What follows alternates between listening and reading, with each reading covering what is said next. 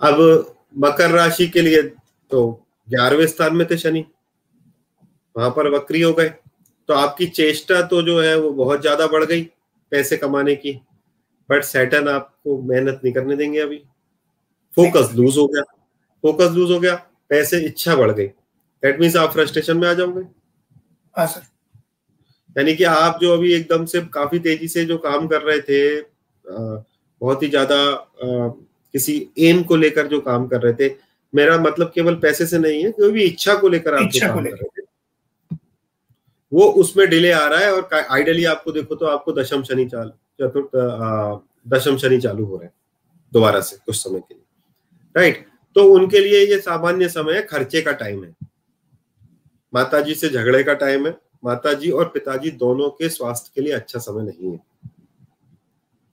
Mean राशि के लिए। राइट अब हाँ और मीन राशि के लिए दशम में शनि इनके लिए थोड़ा सा एक स्पेसिफिक चीज़ में कह रहा हूँ कि उनको भगवान विष्णु का प्रार्थना करना चाहिए। मीन राशि के लिए ठीक है। मीन राशि है ना? क्योंकि दशम के मेलिफिक रिज़ल्ट देंगे शनि तो उसका कारक बुद्ध की प्रार्थना हमको करनी चाहिए। सर मीन राशि के लिए अभी तक सैटर्न लग्न को भी देख रहा था। अगर मीन राशि हाँ. को देख रहा था तो उससे जैसे ही फोकस हटेगा बिकॉज़ सैटर्न की दृष्टि जनरली खराबी मतलब खराब मानते हैं हम लोग तो हाँ. उससे थोड़ी तबीयत में राहत आएगी।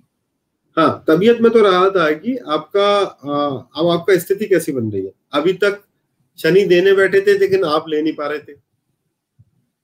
ग्यारहवें में शनि आ गए थे बट आप अलसा रहे थे आप तो। आप प्रोक्रेस्टिनेट कर रहे थे। अब आप लेना चाहते हो बट शनि वक्री हो गए। वक्री हो गए। तो फ्रस्ट्रेशन का स्थिति आ गई। यस सर तो आपके लिए लर्निंग पीरियड है। अब अब अब जब आप ये चार छह महीने दोबारा से स्ट्रगल करोगे या फिर उस चीज़ को अचीव करने के लिए दोबारा से भागोगे फिर शनि दोबारा इस राशि में अक्टूबर में जाएँगे तब आपके लिए वो अचीवमेंट आएगा।